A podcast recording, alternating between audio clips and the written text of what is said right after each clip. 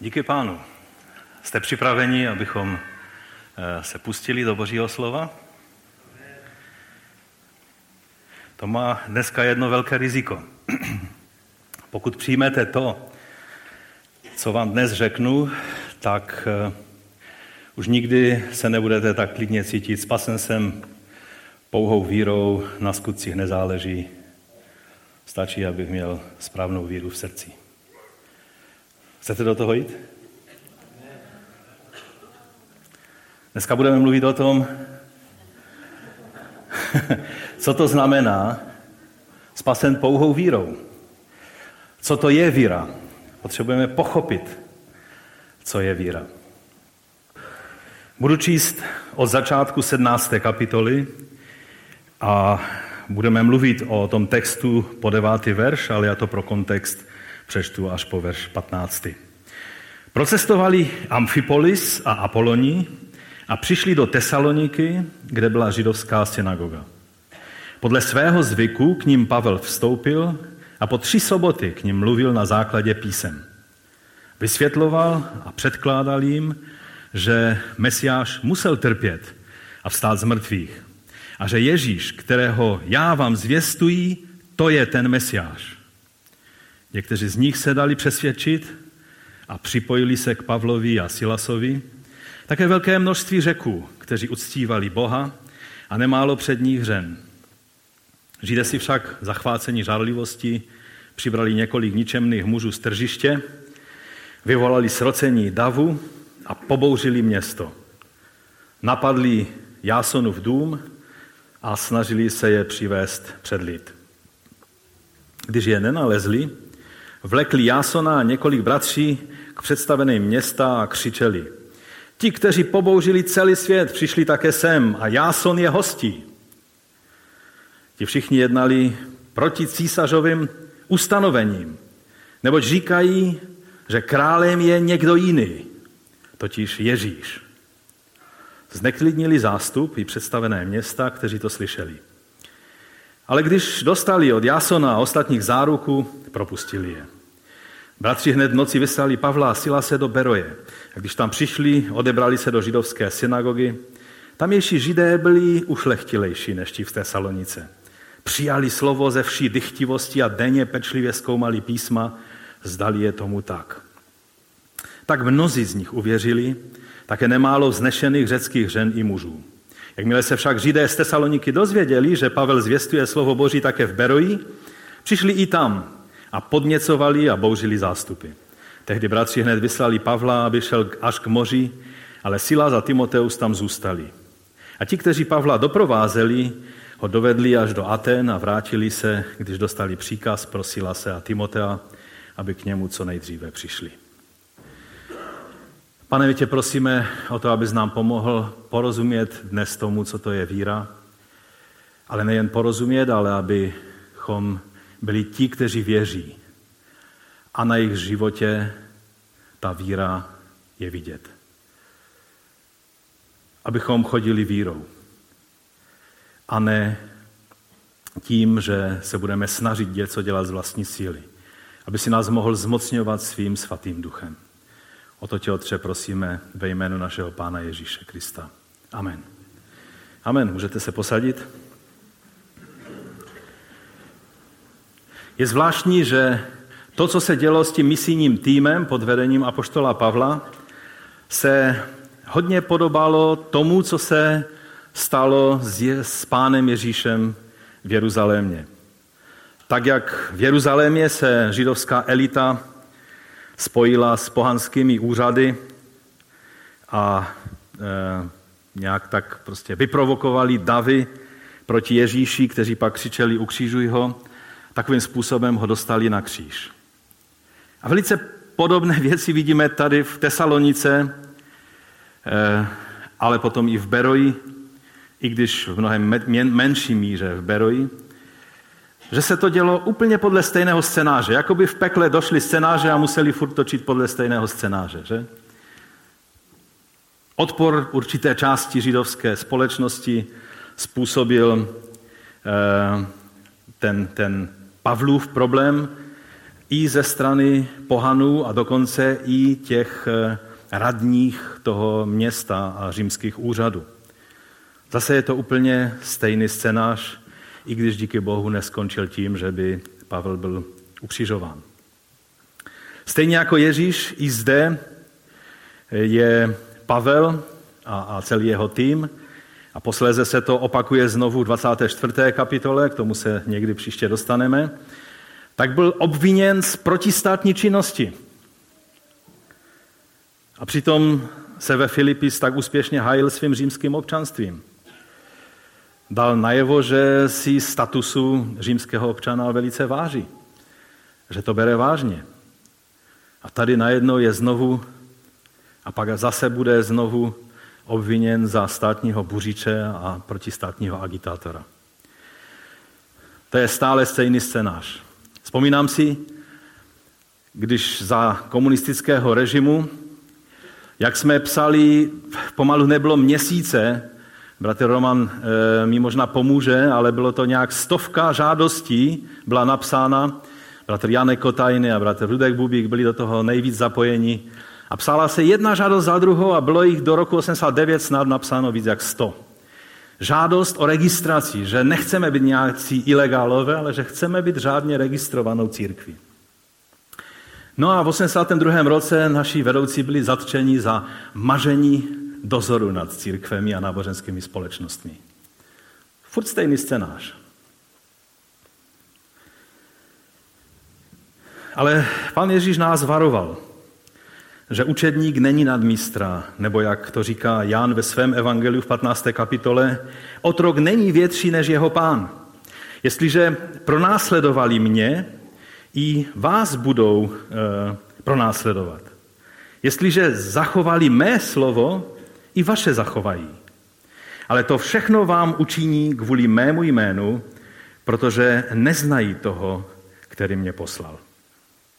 Tam jste to mohli dát, ten to slovo, ale půjdeme dál. Ale víte, to je věc, která, se kterou Pavel počítal a není na něm vidět nějakým způsobem, že by, že by ho to překvapilo. Nemělo by to ani nás překvapovat, když ze strany různých eh, těch složek tohoto světa budeme mít příkoří. Ale dnes nechci mluvit o této věci. O té věci mluvíme často a vlastně skutky nás k tomu tématu přivádějí znovu a znovu a znovu. Ale teď bych chtěl obrátit naši pozornost k jednomu slovu, které je zvláštní, ale v Tesalonice, v tom textu eh, o Tesalonice se vůbec nevyskytuje, ale který je pak eh, v tom textu, který jsme četli pro širší kontext eh, v Beroji. Mnozí z nich uvěřili, tam je napsáno. Ale v případě Tesaloniky to je řečeno dost jinak. A mě to velmi zaujalo. A proto můj první bod je otázka. Uvěřili ti lidé v Tesalonice nebo ne? Jak jsme si to minule řekli o svátcích, co to je evangelizace? Nebo hlásání evangelia, evangelizování? Řekli jsme si, že je to to, když když bych zacitoval minulé kázání, když říkáme příběh Boha, završen v příběhu Ježíše, od jeho narození, v jeho životě, pak v nespravedlivé smrti z rukou bezbožných i náboženských lidí tohoto světa a dále o jeho vzkříšení, kterým byl potvrzen jako mesiánský král nebo, nebo syn Boží v moci, jak je to napsáno na jednom místě. A v něm vlastně Bůh se sám stal králem, pak vystoupil na nebesa kde je i dnes, odkud přijde soudit živé i mrtvé. To jsme si řekli, že je evangelium, hlásání tohodle příběhu, nic jiného není evangeliem. A z toho příběhu, který jsme před chvílí četli, eh, o, o, tom, o té Tesalonice, o tom velkém městě, které je až dodnes veliké a, a jen pro vaši zajímavost ten obrázek je z Tesaloniky, když jsme byli na konferenci misijní v eh, Soluni, čili v dnešní, eh, vlastně v, te, v Tesalonice, která je velkým městem od té doby prvního století až po dnes. tam vzadu je hora Olymp, takže to je takové dobré prostředí, abychom trošku uvědomili, uvědomili, jak to tam všechno vypadalo v té oblasti, o které mluvíme. A když jsme četli ten příběh, jak to bylo v, to, v ta evangelizace v Tesalonikách, tak byla přesně podle toho vzoru, který jsme si minule ukázali. Byla oznámením toho, že Ježíš je Mesiáš, že přišel v těle, že musel trpět a pak vstát z mrtvých. Takhle jsme si to ukázali, že cokoliv jiného nemá být nazýváno evangeliem.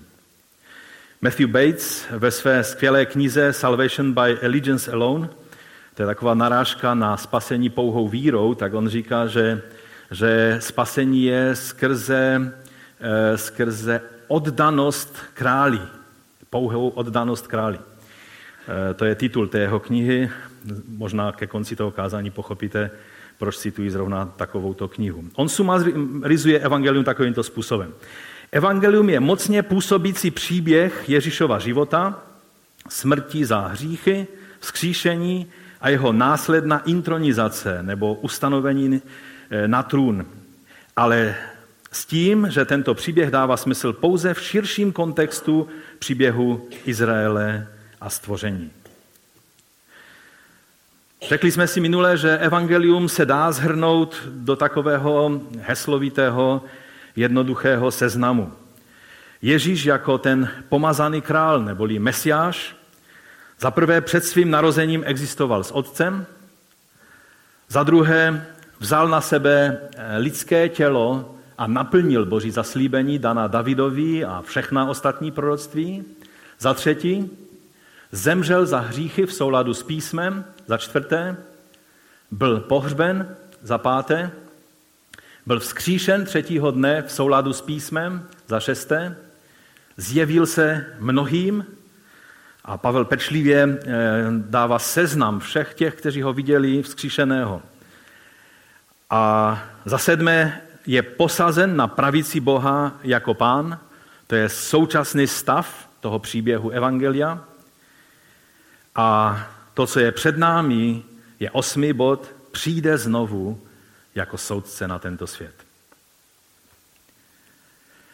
A čili to je souhrn Evangelia. A Pavel vlastně toto předával těm lidem v Tesalonice. Samozřejmě Lukáš eh, nám to řekl velice úsporným způsobem, tak jak jsme to četli, ale v podstatě to je, to je eh, ten kontext toho, eh, co on řekl. A pak je tam ta věta, která mě tolik zaujala. To je čtvrtý verš. Můžeme si ho tam dát. Eh, někteří z nich, z těch lidí, se, z těch židů, se dali přesvědčit a připojili se k Pavlovi a Silasovi. A také velké množství řeků, kteří uctívali Boha, to byli ti bohabojní řeci, a nemálo před nich žen. Nic víc, nic míň. No a ta otázka je, což je součástí, nebo což je otázkou toho prvního bodu, uh, uvěřili ti lidé v Tesalonice nebo, nebo neuvěřili? Tady není nic řečeno eh, vyslovně, že by činili pokání ze svých hříchů, uvěřili eh, ve svém srdci, prosili Ježíše do svého srdce a, a tak dále. Je tady, je tady to řečeno dost jinak. Ale vidíme, že se jejich víra projevila dvěmi věcmi. Za prvé, že se dali přesvědčit. Je řečeno, že e, někteří z nich se dali přesvědčit.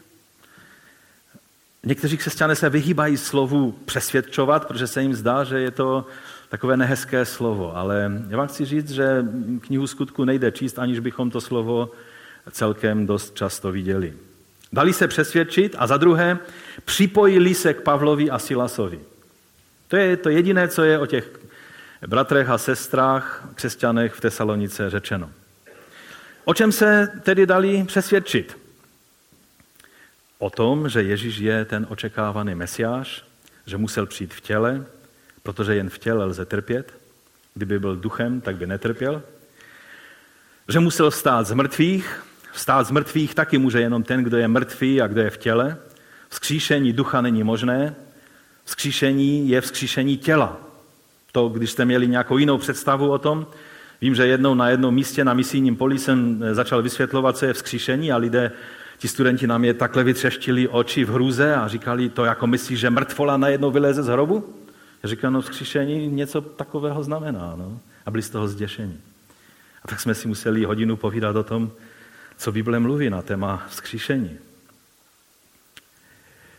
No a tím vzkříšením byl potvrzen za Božího syna v moci. Samozřejmě pro Židy to vytvářelo spoustu otázek a v Tesalonice určitě ty otázky Pavel taky dostával. Jak mohl Bůh dovolit to, aby Mesiáš byl tak potupně ukřižován jako nějaký otrok? Protože běžná praxe u byla, že nejdříve eh, toho otroka nebo, nebo toho člověka z jiné národnosti, nikdy to nemohl být římský občan, tak nejdříve důkladně zbičovali a pak ho e, ukřižovali. Jak by tím Bůh mohl být oslaven?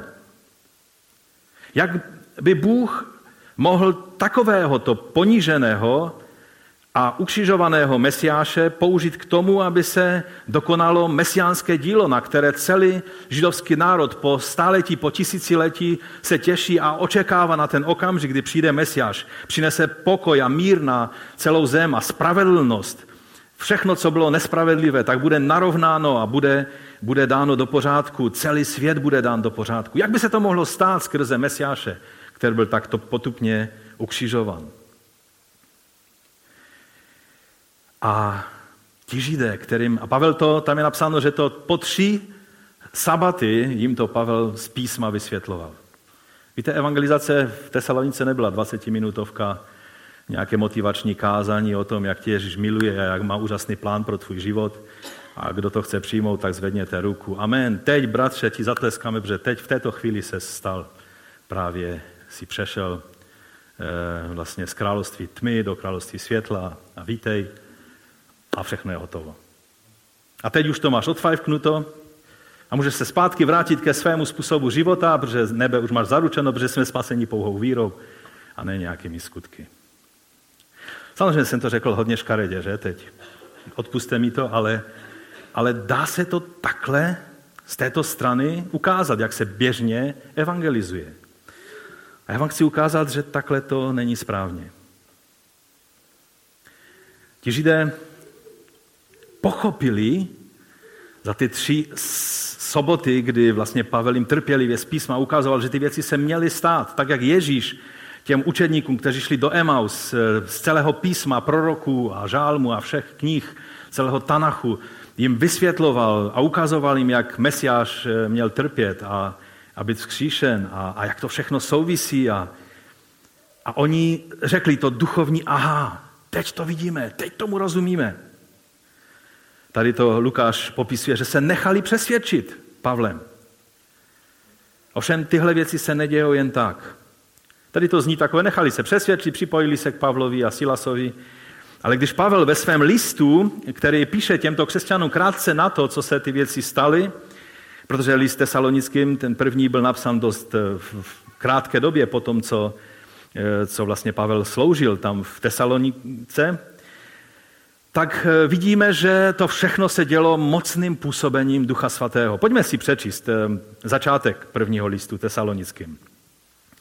Tady je řečeno Pavel, Silvanus, Silvanus to je eh, Silas, a Timoteus církví Tesaloničanů v Bohu o Otci a Pánu Ježíši Kristu.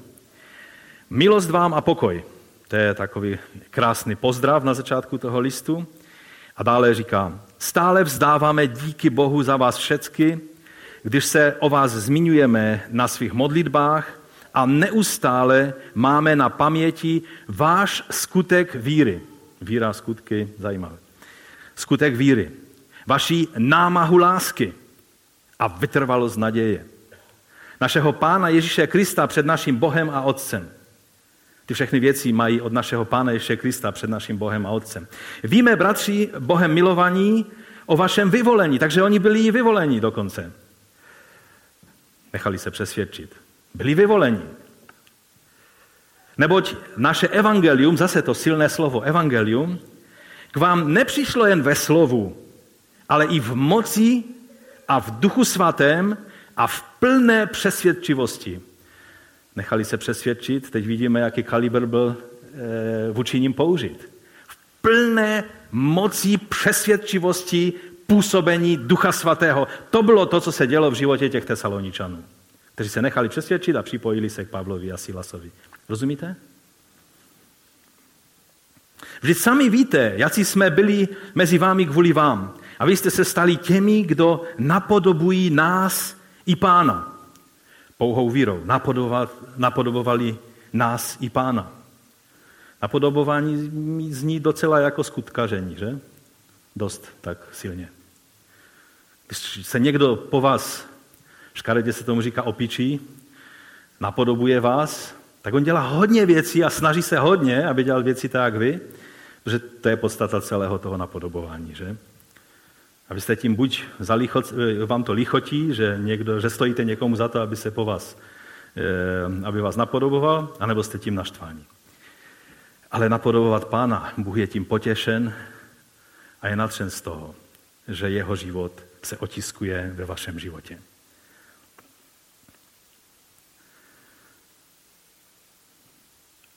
Když jste přijali slovo v mnohem soužení z radosti Ducha Svatého. Soužení a radost Ducha Svatého. Dvě věci, které vidíme ve skutcích znovu a znovu. Tím jste se stali vzorem všem věřícím v Makedonii a v Achaji. Tesalonika byla v Makedonii, ale i až do Achaji, až do, až do Aten a Korintu se donesla zpráva o tom, jak oni uvěřili. Neboť od vás se rozeznělo pánovo slovo nejen v Makedonii a Achaji, ale i vaše víra, která směřuje k Bohu, se rozšířila všude, takže není třeba, abychom o tom vůbec mluvili. Proto Lukáš je tak stručný, když to popisuje, že není třeba to popisovat, protože všichni to ví. Stejně tak on ani nevysvětluje, kým je Jason, protože Jasona, teda Jasona, znal každý. Každý křesťan, kdo tehdy existoval, tak prostě ho znali, takže Lukáš prostě o něm mluví jako o člověku, které, o kterém každý ví, kdo je. My nevíme, takže máme v té chvíli samozřejmě, jsme ochuzení o, o ty informace. Oni sami totiž o nás vypravují, jaký byl náš příchod k vám a jak jste se obrátili od model k Bohu. Takže to, eh, že se nechali přesvědčit, znamenalo, že zanechali model, včetně modly Cezara. Kult Cezara byl velice silný v Tesalonice, takže zanechali včetně modlitby eh, a vzdávání úcty, té státní eh, pocty vůči Cezarovi a obrátili se od model k Bohu, abyste sloužili živému a pravému Bohu a očekávali z nebes jeho syna. Když někdo říká, že se obrátil a nemá ponětí o tom, že Ježíš jednoho dne se dotkne této země na Olivové hoře a ujme se vlády a bude vládnout na stolí svůj režim, mesiánský, nádherný, úžasný, spravedlivý režim na této zemi. Pokud někdo na vás třeští oči, když mu to říkáte a on říká, že je křesťan, pak eh, součástí evangelia je i toto. A jestli on přijal evangelium, pak musel přijmout i tuto věc. Očekávali z nebe z jeho syna, kterého probudil z mrtvých, Ježíše, který nás vysvobozuje od přicházejícího hněvu. Když přijde hodina hněvu na tento svět, my budeme vysvobozeni z toho hněvu. My budeme spolu s pánem při, v den jeho příchodu. Budeme sjednoceni s pánem. Takže z toho je patrné, proč se připojili k Pavlovi a Silasovi.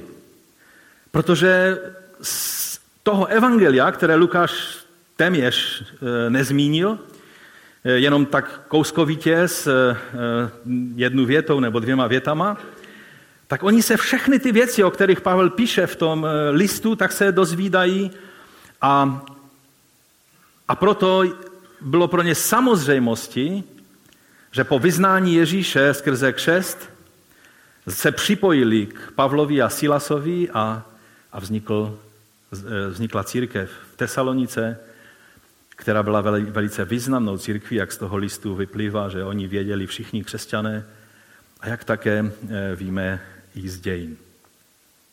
Ti lidé se stali součástí mesiánského společenství těch, kteří se poddávají králi Mesiáši a respektují ty, které on k ním poslal.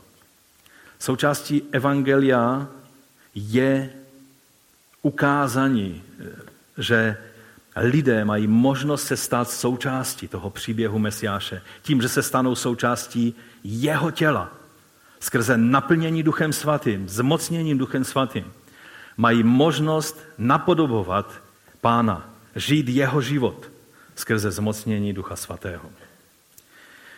Takže tak se to dělo v Tesalonice. Pojďme si nyní říct velice stručně v druhém bodě, co víra není, abychom pak se mohli dostat k tomu, co teda víra je. Čili co víra není. Za prvé, víra není opakem jistoty na základě důkazu.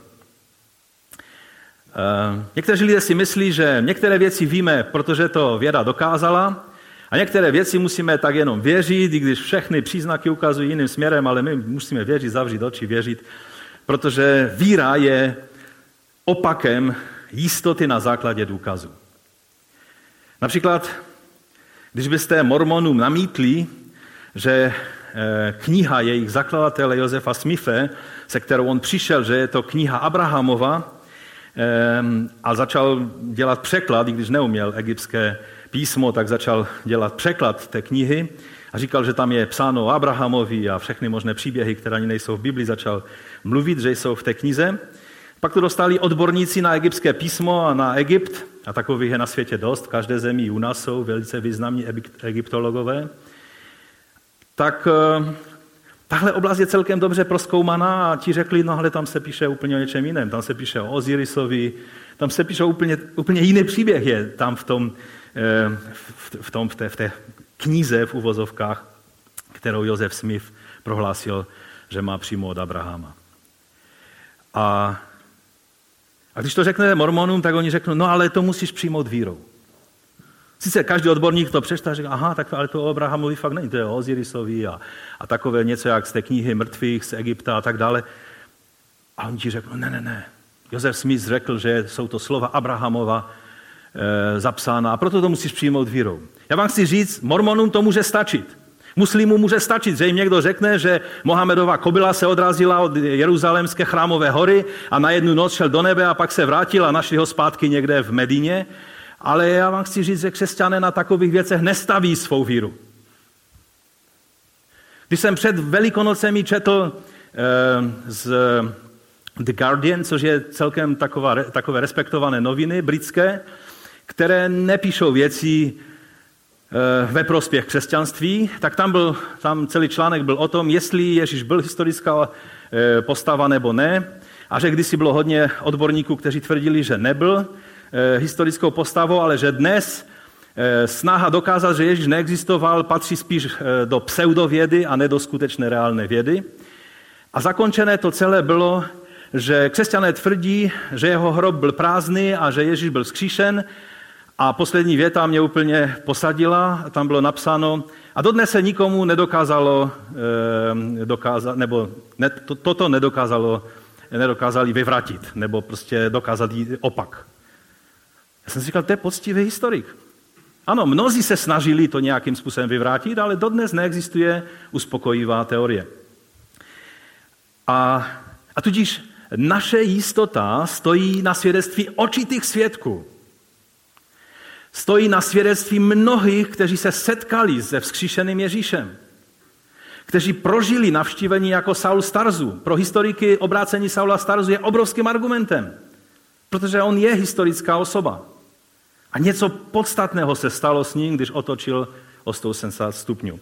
Křesťané si nevystačí takovou tou vírou, kdy je třeba zavřít oči a to musíš brát vírou. Jo? Všechna fakta ukazují jiným směrem. A teď chci říct, že to platí ve všech oblastech. Když se někdo ohání Biblii, třeba jsou takoví lidé dodnes, kteří se ohání Biblii a tvrdí, že Bible říká, že země je placatá, tak eh, já se třeba s ním nebojím říct, no, Bible to možná někde říká, že země je placatá, ale byli lidé, kteří zemi viděli celkem z takové dálky, že už se dalo poznat, jestli je placata nebo kulatá a viděli ji kulatou, takže země je kulatá a točí se kolem slunce. Křesťan z toho není zděšen. Že Bible tady není o tom, aby nám řekla, jestli země je placata nebo kulatá, ale o tom, co je evangelium Kristovo a čím jsme spaseni. Rozumíte? A tak křesťany, kteří se zabývají takovýma věcma, tak jim můžete říct, že Pavel radil Timoteovi, aby se těmi věcmi nezabýval, že to je nekonečné dohadování se o dnech a, a všelijakých věcech. A podstata je, že Bible mluví o tom, co je příběh spásy. O Mesiáši, o Bohu. A takže to by stačilo asi. No a samozřejmě ehm, s druhým dechem nebo stejným dechem je třeba říct, že když nezavíráme oči na vědecká fakta, tak zároveň nejsme úplně z toho na měko, když někdo řekne, ale to je vědecky dokázáno. Protože moudrý člověk ví, těch vědecky dokázaných věcí už bylo tolik, že si je dobré počkat. Protože za rok vám řeknou úplně opak a řeknou zase, že to je vědecky dokázáno. A tak křesťan, když se zdá, že Bible je zdánlivě v rozporu s vědou, tak z toho nebude dělat hned nějaké ukvapené závěry, ale počká si. Ale, ale když pak jsou věci tak zjevné, jako to, že země je kulatá, je ve vesmíru a vesmír, vesmír eh, je obrovský, tak prostě na to nebudeme zavírat oči. Za druhé, víra není skokem do tmy. Někdo vám řekne, no musíš tomu věřit, že to tak bude a musíš prostě skočit, aniž by si nějak ověřoval, jestli máš padák na zádech nebo ne. Já být v letadle, já jsem se hlásil k Paraganům, ale z politických důvodů mě nepustili, že nejsem politicky spolehlivý, protože jsem byl nějak, jak ten Pavel tady byl za buřiče, tak i já jsem byl za buřiče. A tak mě dali ke tankistům, že tankisti jsou první mrtví prý u každého boje. A, a někdo by vám řekl, a dokonce nejenom běžní lidé, ale i dánský filozof, velice známý, Kierkegaard, říkal, že vlastně víra to je takový skok do tmy, kdy nevíte, jak to dopadne, ale přesto to uděláte. A já vám chci říct, že křesťanská víra není skok do tmy. Že děláme věci, protože se desetkrát můžeme ujistit, že ten padák na zádech máme. A víme, kdo nám ho skládal, že nám ho skládal ten největší mistr na tyhle věci. Eh, Kierkegaard cituje Abrahama, že on šel obětovat Izáka, aniž věděl, jak to dopadne. Ale já vám chci říct, že to nebyl skok do tmy. Abraham věděl, že ten Bůh, který zázračně způsobil, že Izák existoval, ho vyzval, aby šel. A proto on říkal, tady zůstaňte.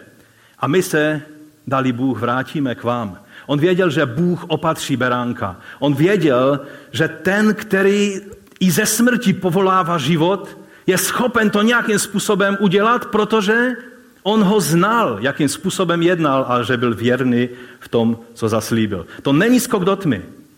To je jednání na základě Boha, kterého znáte, o kterém víte, že dodržuje svá zaslíbení.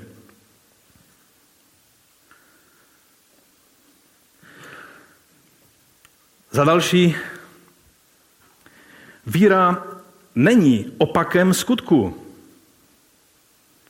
Jakoby základem správné víry bylo odmítání toho, že spasení je na základě skutků, protože reformátoři to hodně řešili, protože katolíci hodně zdůrazňovali skutky náboženské, které se mělo konat, takže reformace stále jenom řešila, že, že víra nemůže se opírat o žádné skutky a tím pádem takovým způsobem, jak se dívali na katolíky, tak se začali dívat i na Židy prvního století. Dnes už víme, že ten pohled byl hodně silně omezený na základě všech informací, které dnes máme.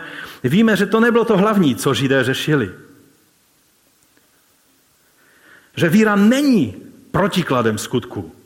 Víra bez skutku je mrtvá, říkal bratr pána Ježíše, Jakub.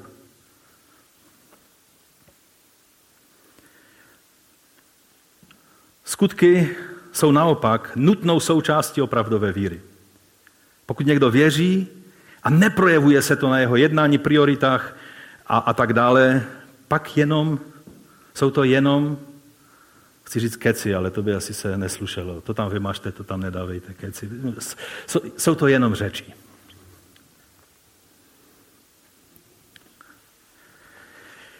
No a za čtvrté, víra není pozitivním vyznáváním za účelem toho, když budu mít silnou víru ve svoji víru, tak, tak budu pozitivně vyznávat tak, až se ty věci stanou.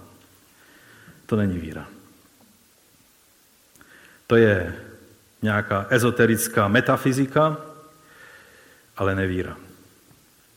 Za páté, víru nejde zredukovat na pouhý souhlas se správným učením. Víte, to, že správně věříš, je sice hezké, je to dobrý začátek, nejde uvěřit, aniž by si poznal, o čem to je a, a e, ta, ta půda, e, kterou, o které mluvil pán Ježíš, když dělal to podobenství o rozsévači, tak o té půdě, která přinesla ovoce, kde, kde to semeno zahnízdilo, co, co tam je řečeno o takovém srdci. Ten, který rozuměl, tam je řečeno, jo? ten, který rozuměl, ten, který řekl, aha, tak tak to je, Ježíš je Mesiáš, skutečně, tak to je. A na základě toho uvěří, a za chvíli uvidíme, co to znamená uvěřit, a jedná podle toho.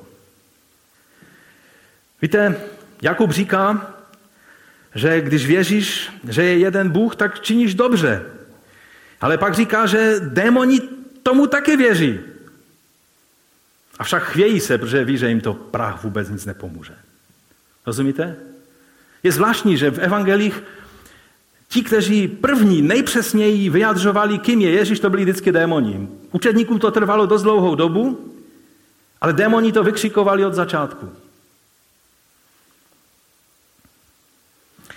Ale víra znamená něco jiného, než jenom mít nějaký intelektuální názor ve svém, hluboko schovaný ve svém srdci nebo ve své hlavě. Dobré, pojďme se teď podívat, co víra naopak skutečně je. Čili můj třetí bod je, co to je víra. Slovo víra, řecky pistis, to je známé slovo, které zná snad každý křesťan, a každý křesťan má pocit, že ví, co znamená víra. Je to jedno z nejvíc skloňovaných a používaných slov, stejně jak jsme si minule říkali o evangeliu, a možná vás to trochu překvapilo, co evangelium je a co není, tak dnes možná vás překvapí, co skutečně slovo pistis neboli víra je. Co není, už jsme si, už jsme si řekli. Když si připomeneme známá slova eh, apoštola Pavla v listu římským věřícím z první kapitoly, tak čteme, že Pavel říká, že se nestydí za evangelium, neboť je to boží moc k záchraně pro každého, kdo věří, předně pro Žida, ale i pro Řeka. V něm se zjevuje boží spravedlnost z víry k víře, jak je napsáno, spravedlivý z víry bude živ. Čili takhle je definováno Pavlem, takhle je definována víra. A to slovo, které on tam používá, to slovo víra, pistis, Znamená eh, víru, znamená jistotu, znamená, znamená věrnou oddanost, znamená e, ujištění, také finanční ujištění. Jo, když někdo dává nějakou záruku, tak, tak, je to, e, tak je to taky pistis. A je to taky lojálnost vůči vládci. To je taky slovo pistis. Ovšem, jelikož Pavel používal vždycky řecký překlad hebrejských textů a jeho, jeho jazyk byla řečtina, ale jeho přemýšlení bylo židovské, tak je dobré vždycky vědět, z čeho vycházel, když, když některé termíny používal. A v tom případě on cituje proroka Habakuka. Je to Habakuk, druhá kapitola, čtvrtý verš. Ale ten, jeho touha není správná, je umdlený, ale spravedlivý bude žít díky své věrnosti. Takhle to má studijní překlad díky své věrnosti. Tam je slovo hemuna, eh, což znamená věrnost, ehm, důvěryhodnost, jo, že někdo jedná důvěryhodně, že mu lze věřit, jedná upřímně, eh, jedná eh, stabilně, to znamená, že, že není prostě jednou heta, po druhé čihy. Matthew Bates v té už citované knize Eh, tak tento verš překládá následujícím způsobem. A já vám to přečtu, jak jsem přeložil Batesův eh, jeho, jeho překlad. Proto se nestydím za evangelium, neboť je to boží moc k záchraně pro každého, kdo prokazuje oddanost nebo lojálnost Ježíši jako Kristu, čili jako Mesiáši. Kdo prokazuje oddanost Ježíši jako Mesiáši, Předně pro Žida, ale i pro Řeka. Protože v Evangeliu se boží spravedlnost zjevuje prostřednictvím Ježíšovy oddanosti vůči Bohu, čili Ježíšovým pistis vůči Bohu, Ježíšovou oddanosti vůči Bohu a tato spravedlnost se stává naší spravedlnosti skrze naši pisty, z naší oddanost vůči Ježíši jako králi. Protože jak pro Ježíše, tak i pro nás platí prorocké slovo, spravedlivě bude živ svou oddaností. Ježíš oddanosti svému otci v tom, co dokonal, že věrně dokonal to, k čemu byl povolán, a my svou oddaností Ježíši, že věrně dokonáme to, co působí v nás Duch Svatý eh, jako výsledek vlády Ježíše v našem životě. To, že slovo pistis bylo velice často používáno v prvním století takovýmto způsobem, jsme si už takovou eh, ochutnávku dali minule. Jestli si vzpomínáte, tak jsem vám říkal, že ze záznamu Josefa Flavia, který byl vojevůdcem, přišel z Jeruzaléma na začátku toho konfliktu se Římany a byl tam jeden takový prostě eh, samostatný vojevůdce, který měl svoji skupinu bojovníků a nechtěl se nějak přiřadit k nikomu. A on ho vyzval, Josefus Flavius, eh, takovými slovy, čiň pokání a uvěř ve mě. A říkali jsme si, že to zní sice hodně nábožensky, ale přitom to, co Josefus Flavius s tím myslel, bylo zanech tvého starého způsobu boje, když si to dělával na vlastní pěst a podřít se mému velení. Čili uvěř ve mě znamená podřít se mému velení, protože je to ve tvůj prospěch. Ve třetí knize Makabejské je příklad použití, víceméně byla napsána ve stejné době, jak byly psány eh, spisy Nového zákona. Takže eh, je tam vyjádřena, je to anglicky, omlouvám se vám, ale můžete si to tam dát, aspoň pro ty, kteří čtou anglicky. Jo, třetí kniha Makabejská, pátá kapitola, 31. verš, to je apokryfní kniha, tak tam se mluví o Eh, tom, že ti židé, eh, kteří, eh, kteří prokázali prostě se bez jakékoliv chyby, protože demonstrovali úplnou a, a vytrvalou poddanost vůči mým předkům, to znamená vůči, vůči předkům krále Ptolemaja. A to znamená, že v podstatě absolutní podřízení se a poddání se, když bychom to staromodním způsobem přeložili, tak by tam bylo napsáno, že prokázali víru e, v mé předky, což by bylo takové zvláštní, že? E, Josefus Flavius na mnoha místech používá toto spojení a také o, o, o králi Ptolemajovi e, tak říká, že, že on vyžadoval absolutní pistis, od nich eh, vůči celému královskému, eh, celému královskému dvoru. Čili, že vyžadoval víru v celý královský dvůr, ale, ale správně to znamená absolutní poddanost a podřízenost Židů vůči jemu a jeho královskému dvoru.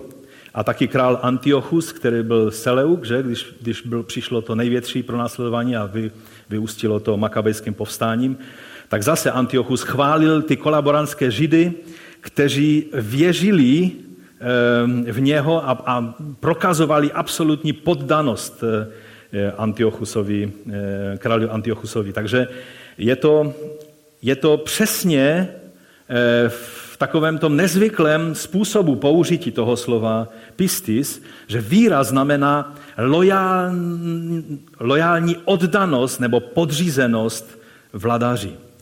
Pavlových listech je opakovaně používáno slovo pistis jak u Boha, eh, u něho to znamená jeho věrnost, jeho zaslíbení, jeho smlouvám.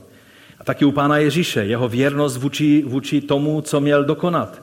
A také u nás, že my odpovídáme na jeho pistis naší vírou, oddaností a podřízeností, čili naší pistis. Ve chvíli, kdy pochopíme, že se nejedná o, nějak, o, tou, o tu tradičně chápanou nějakou abstraktní schopnost srdce, kterou když někdo má, tak věří a když někdo nemá, no tak nevěří a je to v pořádku pro tebe, když věříš, když tu schopnost máš, já tu schopnost nemám. Takhle se to dneska mezi lidma říká. Ale to s tím nemá nic společného. Když pochopíme, že je to oddanost, pak to všechno nabírá úplně jiného a jasného smyslu. My odpovídáme na jeho věrnost svou oddaností, věrností a lojálním oddáním jako jemu jako králi. A to je to jediné, co nás zachraňuje. Proto jsme spaseni pouhou vírou, sola fide platí, ale v tomhle významu. Rozumíte?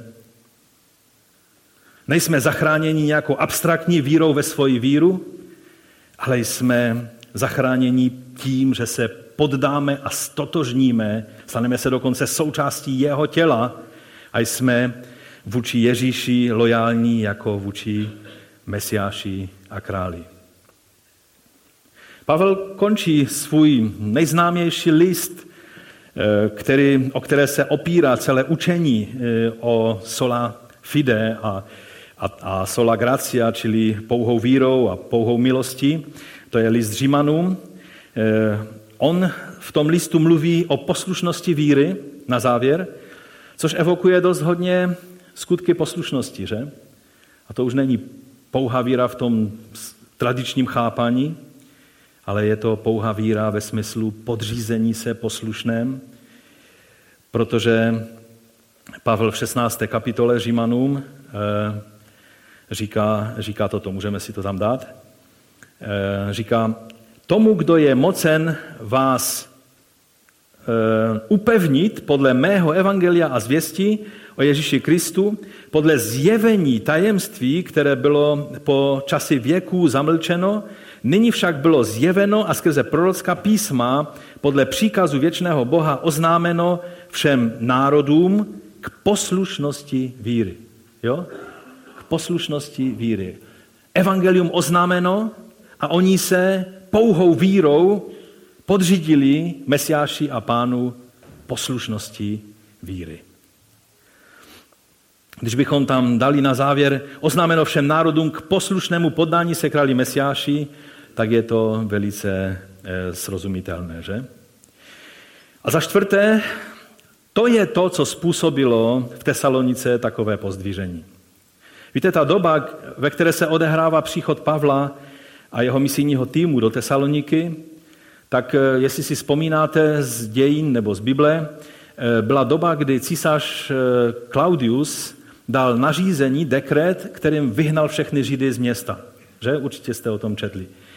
A, a zrovna když všichni Židé byli vyhnáni z města, tak Pavel směřoval pěkně po Via Egnatia směrem k Římu, protože e, zdá se, někteří, někteří novozákonní odborníci říkají, že jeho nasměrování bylo skrze Filipis, tam ta e, další města Tesaloniku, Beroju a chtěl dál směřovat po Via Egnatia na Řím, ale jelikož všichni Židé byli vyhnáni ze Říma, tak, tak vlastně on celými těmi událostmi byl za buřiče a tak dále, tak odešel dolů do Achaje, do Aten a, a Korintu a tak dále.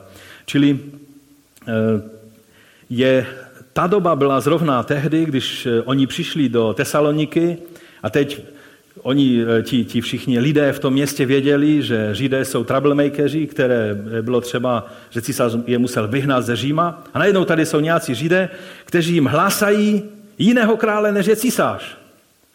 A to samozřejmě byl velký problém.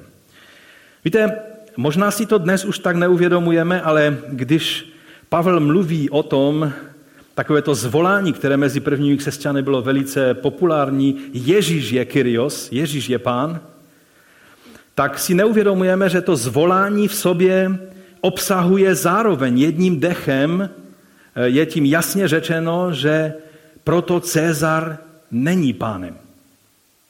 Když Ježíš je Kyrios, Kyrios může být jenom jeden. Proto se tím říká, že Cezar není Kyrios. No a to samozřejmě e, je problém. A Pavel věděl, že takhle s plným vědomím toto říct je třeba být zmocněn Duchem Svatým, aby to člověk řekl.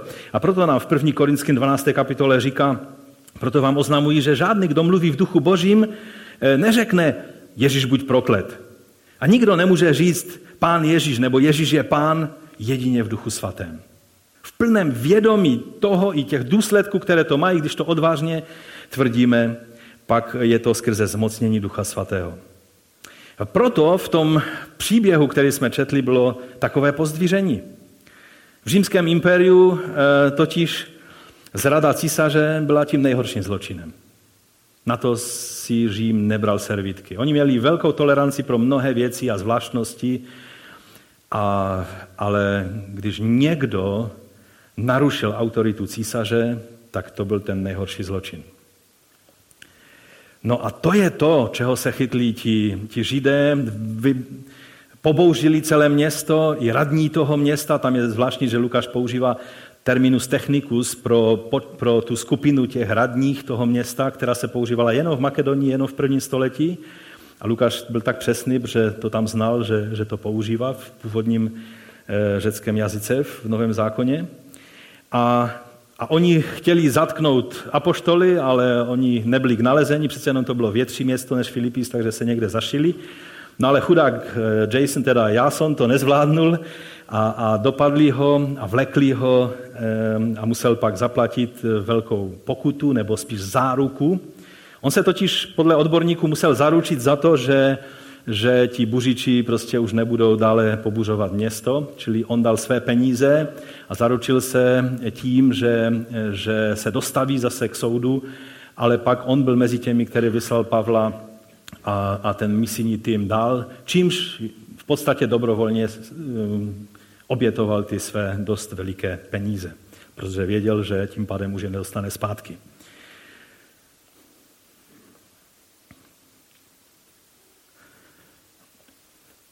Dokonce ta otázka Ježíš je pán a Cezar je pán byla, byla tak e, hodně používána Ehm, nebo známá, že byla i používána tehdy, když někdo pod nátlakem pro následování se rozhodnul vzdát se Ježíše, tak jakým způsobem eh, to ten člověk eh, dal najevo. Dělo se to tak, že musel přijít před eh, sochu Cezara, která byla většinou v každém městě, minimálně určitě v římských koloních, ale i v jiných městech. A, a tam musel obětovat a prohlásit, Cezar je pán. A tím, když řekl Cezar je pán, tím se vzdal vlastně prohlášení, že Ježíš je pán, Ježíš je Kyrios. Obětoval kousíček kadidla, na vojácích v legích se to vyřadovalo násilím, že, eh, že jim bylo nasypáno kadidlo na ruku a, a drželi, byli drženi nad ohněm a, a ten velitel měl naději, že když jim bude hořet ruka, tak, tak prostě strhnou tou rukou a, a tudíž to kadidlo nedobrovolně hodí do ohně, no a oni budou moci říct, že toho vojáka si vážili, byli to dobří vojáci, eh, tak ho nechtěl ztratit, ale ti vojáci si nechali raději uhořet ruku, než aby prohlásili tímto gestem, že Cezar je pán, protože oni věděli, že Ježíš je pán a tudíž Cezar nemůže být pán ve stejné zároveň, ve stejné době. Takto to brali první křesťané. Co říct závěrem? Přijetí evangelia a následné vyznání své oddanosti Pánu Ježíši jako králi. To je vyjádření víry. Pokud je vyjádření víry čímkoliv jiným, pak to není začátek toho, kdy, je, kdy se člověk stává učedníkem Pána Ježíše, poddaným krále Ježíše. Zcela logicky vždycky pak následují skutky poslušnosti vůči králi. Takže můžeme to zhrnout, že poddání víry má tři fáze. Za prvé je to rozumový, intelektuální souhlas s pravdivosti Evangelia. Všimněte si, že křesťanem se nejde stát, aniž by se člověk dozvěděl základní fakta. Pokud na evangelizacích se říká všechno možné, zajímavé příběhy, říká se, že Ježíš tě miluje a já nevím, všechny ty věci a neřeknou se základní fakta evangelia, tak je problém, protože poddání se králí, ta první fáze je, je to, to rozumové, intelektuální uvědomění si toho příběhu a přijetí, bytí přesvědčen o tom, že tohle je pravda. Někdo řek, eh, může namítnout, no a jak silně mám být přesvědčen? To je hodně subjektivní. Někdo je přesvědčen skalopevně, O některých věcech jsme přesvědčeni skalopevně, jako třeba to, že ta eh, kazatelna je ze dřeva. Jsem přesvědčen tak na 90%, protože možná to je nějaká finta, že to vypadá jako dřevo a není to dřevo. Ale o některých věcech jsem přesvědčený stoprocentně, jako to, že zatím jsem třeba zaměstnanec kacečka, pokud se to dneska nezměnilo, tak jsem byl, čili můžu vědět s větší jistotou, že? Některé věci víme jenom tak, že no, máme naději, že to tak je. Čili jakou jistotu máme mít o tom, že příběh Evangelia je pravdivý? Je to dílo Ducha Svatého, nejenom té informace, ale lze to uzavřít tím, že dostatečnou jistotu na to, aby mě to přivedlo k poddání se Ježíši. Dostatečnou jistotu na to, abych se podřídil plně a bezpodmínečně Ježíši jako králi. Pokud evangelizace nespůsobila dostatečně to, abych byl ochoten se poddat a podřídit Ježíši jako králi, pak to možná chce další tři sabaty vysvětlování. Rozumíte? Myslím, že se dá s tím souhlasit, nebo ne?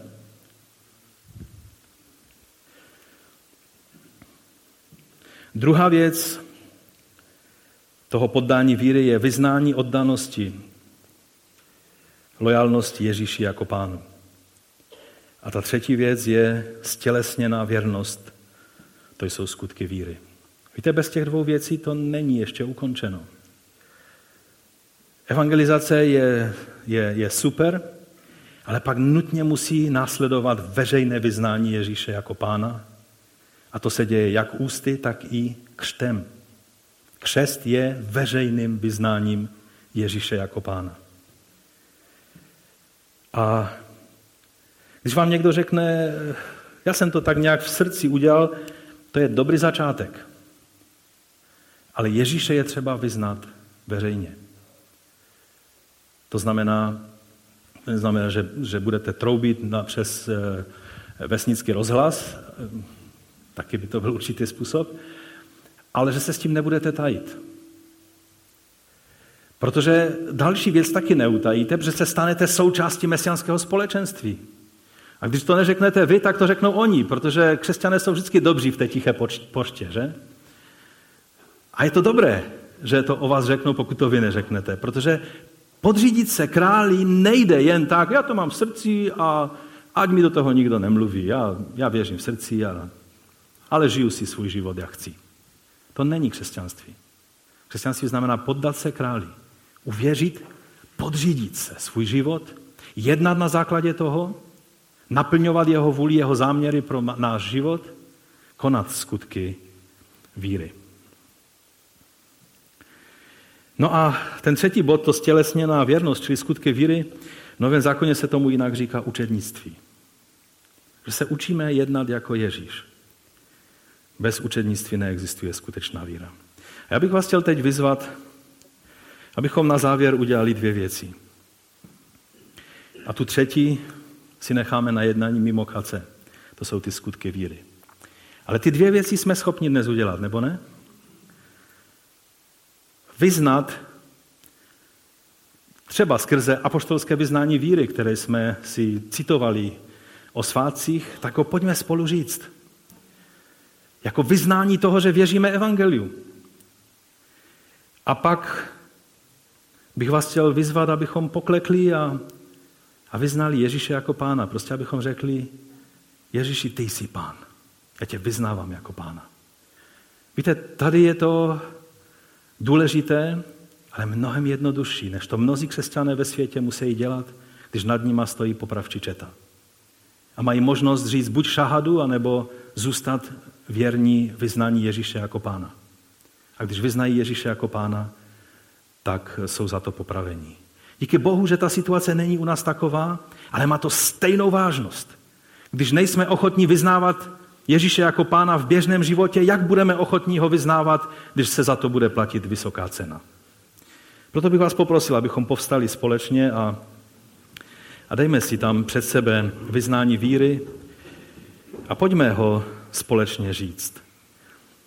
Věřím v Boha, Otce Všemohoucího, stvořitele nebe i země, i v Ježíše Krista, syna jeho jediného, pána našeho, jen se počal z Ducha Svatého, narodil se z Marie Pany, trpěl pod Pontiem Pilátem, ukřižován umřel, ich pohřben jest, sestoupil do pekel, třetího dne vstal z mrtvých, vstoupil na nebesa, sedí po pravici Boha, Otce Všemohoucího, odkud přijde soudit živé i mrtvé. Věřím v Ducha Svatého, svatou církev obecnou, společenství svatých, odpuštění hříchu a vzkříšení těla a život věčný. Amen. Ano, pane, to je naše vyznání toho tvého příběhu. My mu věříme, protože víme, že je pravdivý a že je pravda. My jsme tě poznali jako toho, který jsi pravdou. A my ti děkujeme za to, že můžeme mít účast na tomto tvém životě, na tomto tvém příběhu. A nyní pojďme a poklekněme a vyznejme Ježíše jako pána. Každý, kdo to chcete udělat, to udělejte. Ježíš je pán. Pane, my tebe vyznáváme jako pána. Ty jsi Kyrios, ty jsi pán. I když respektujeme všechny autority tohoto světa a uspořádání, které je na tomto světě, víme, že přijde den, kdy ty budeš i na svém trůně tady na této zemi. Ale my tě už dnes vyznáváme jako pána. Ježíš je pán. Haleluja. Amen.